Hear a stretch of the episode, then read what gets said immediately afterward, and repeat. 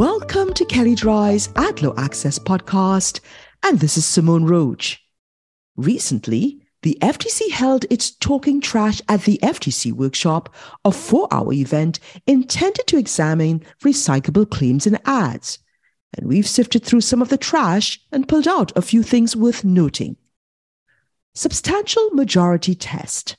The Green Guide state that a company can make an unqualified recyclable claim as long as a substantial majority, defined as 60% of communities or consumers where a product is marketed, have access to recycling facilities that will accept the material. We learned right up front that the FTC is particularly interested in whether it should take another look at the substantial majority test. No one recommended that the FTC change that threshold, and one audience member noted that doing so would cause confusion.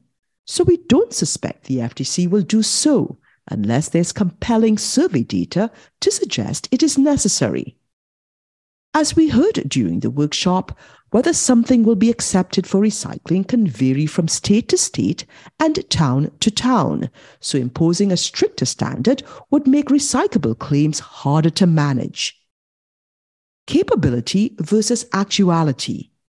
Some panelists suggested that advertisers shouldn't be able to make recyclable claims unless they have evidence that a product is actually recycled into something new. Plaintiffs have advanced similar theories in lawsuits, but some courts, like this one, have rejected them, noting that no reasonable consumer would understand 100% recyclable to mean that the entire product will always be recycled. Instead, that court held that recyclable simply means that a product is capable of being recycled. We agree, but we'll see how the FTC comes out.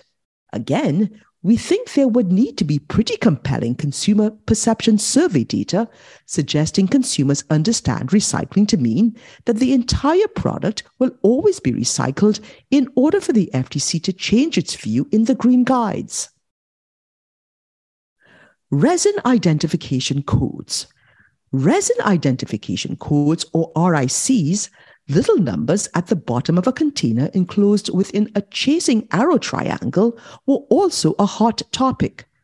Because consumers may interpret a RIC to mean a package is recyclable, the guides advise marketers to place it in an inconspicuous location, such as on the bottom of the container.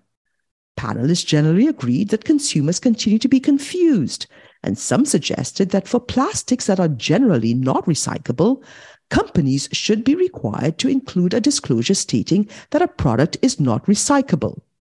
Currently, if a product may be recycled by only a few consumers, companies must include a strong qualifier, such as this product is recyclable only in the few communities that have appropriate recycling programs. Will the FTC require another disclosure saying this product is not recyclable for a product that is not recyclable and doesn't claim to be recyclable, but has the RIC number at the bottom of the package? We'll have to wait and see. In the meantime, remember that a new law in California will also impact this issue. Chemical recycling. Another hot topic at the workshop involved chemical recycling. Although FTC staff made it clear at the outset that the workshop was not for discussing environmental policy, that's exactly what happened when panelists and attendees debated chemical recycling. Currently, the primary technology for plastic recycling is mechanical recycling, which uses physical processes such as sorting, grinding, and washing to recover used plastics. GAO reports that mechanical recycling technology is expensive, labor intensive, and generally results in lower quality plastics. Chemical recycling or advanced recycling uses heat or chemical reactions or both to break down plastic material from the polymer down to the monomers and additives. The industry says that through advanced recycling, a circular plastics economy can be created that reduces the need to tap virgin fossil fuels to make its products. Some chemical recycling is used to break down plastic into fuel, which was not favored at the workshop since fuel will eventually get burned and end up in the atmosphere. Whether claims around chemical recycling resulting in new plastics will be permitted is an open question and one that the FTC will assess during its review of the guides. Since this is a new and emerging area of interest with open questions around the environmental benefits versus trade offs, we think it is unlikely that the FTC will provide much concrete guidance on these types of claims. Circular economy. Many of the panelists brought up the term circular economy, which is about reusing products rather than scrapping them and then extracting new resources.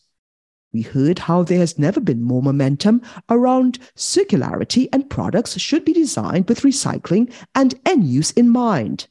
To this end, a panelist from the Recycling Partnership noted that the organization provides helpful guidance for product design.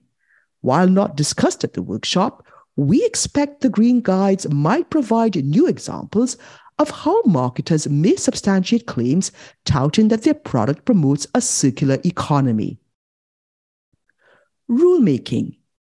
FTC staff was very interested in hearing from panelists on whether the FTC should engage in rulemaking or if the guides are working. In the wake of the Supreme Court's decision in AMG, holding that the FTC can't obtain monetary relief under Section 13B, the FTC is increasingly relying on other legal tools to get money, notably alleging rule violations wherever possible which enables the FTC to seek civil penalties and or consumer redress. This has resulted in a long list of proposed rules. Our colleague Jessica Rich covered many of the pending rules here. Panelists were split on whether rulemaking should be initiated, and we'll have to wait to see if the FTC adds this topic to its growing list.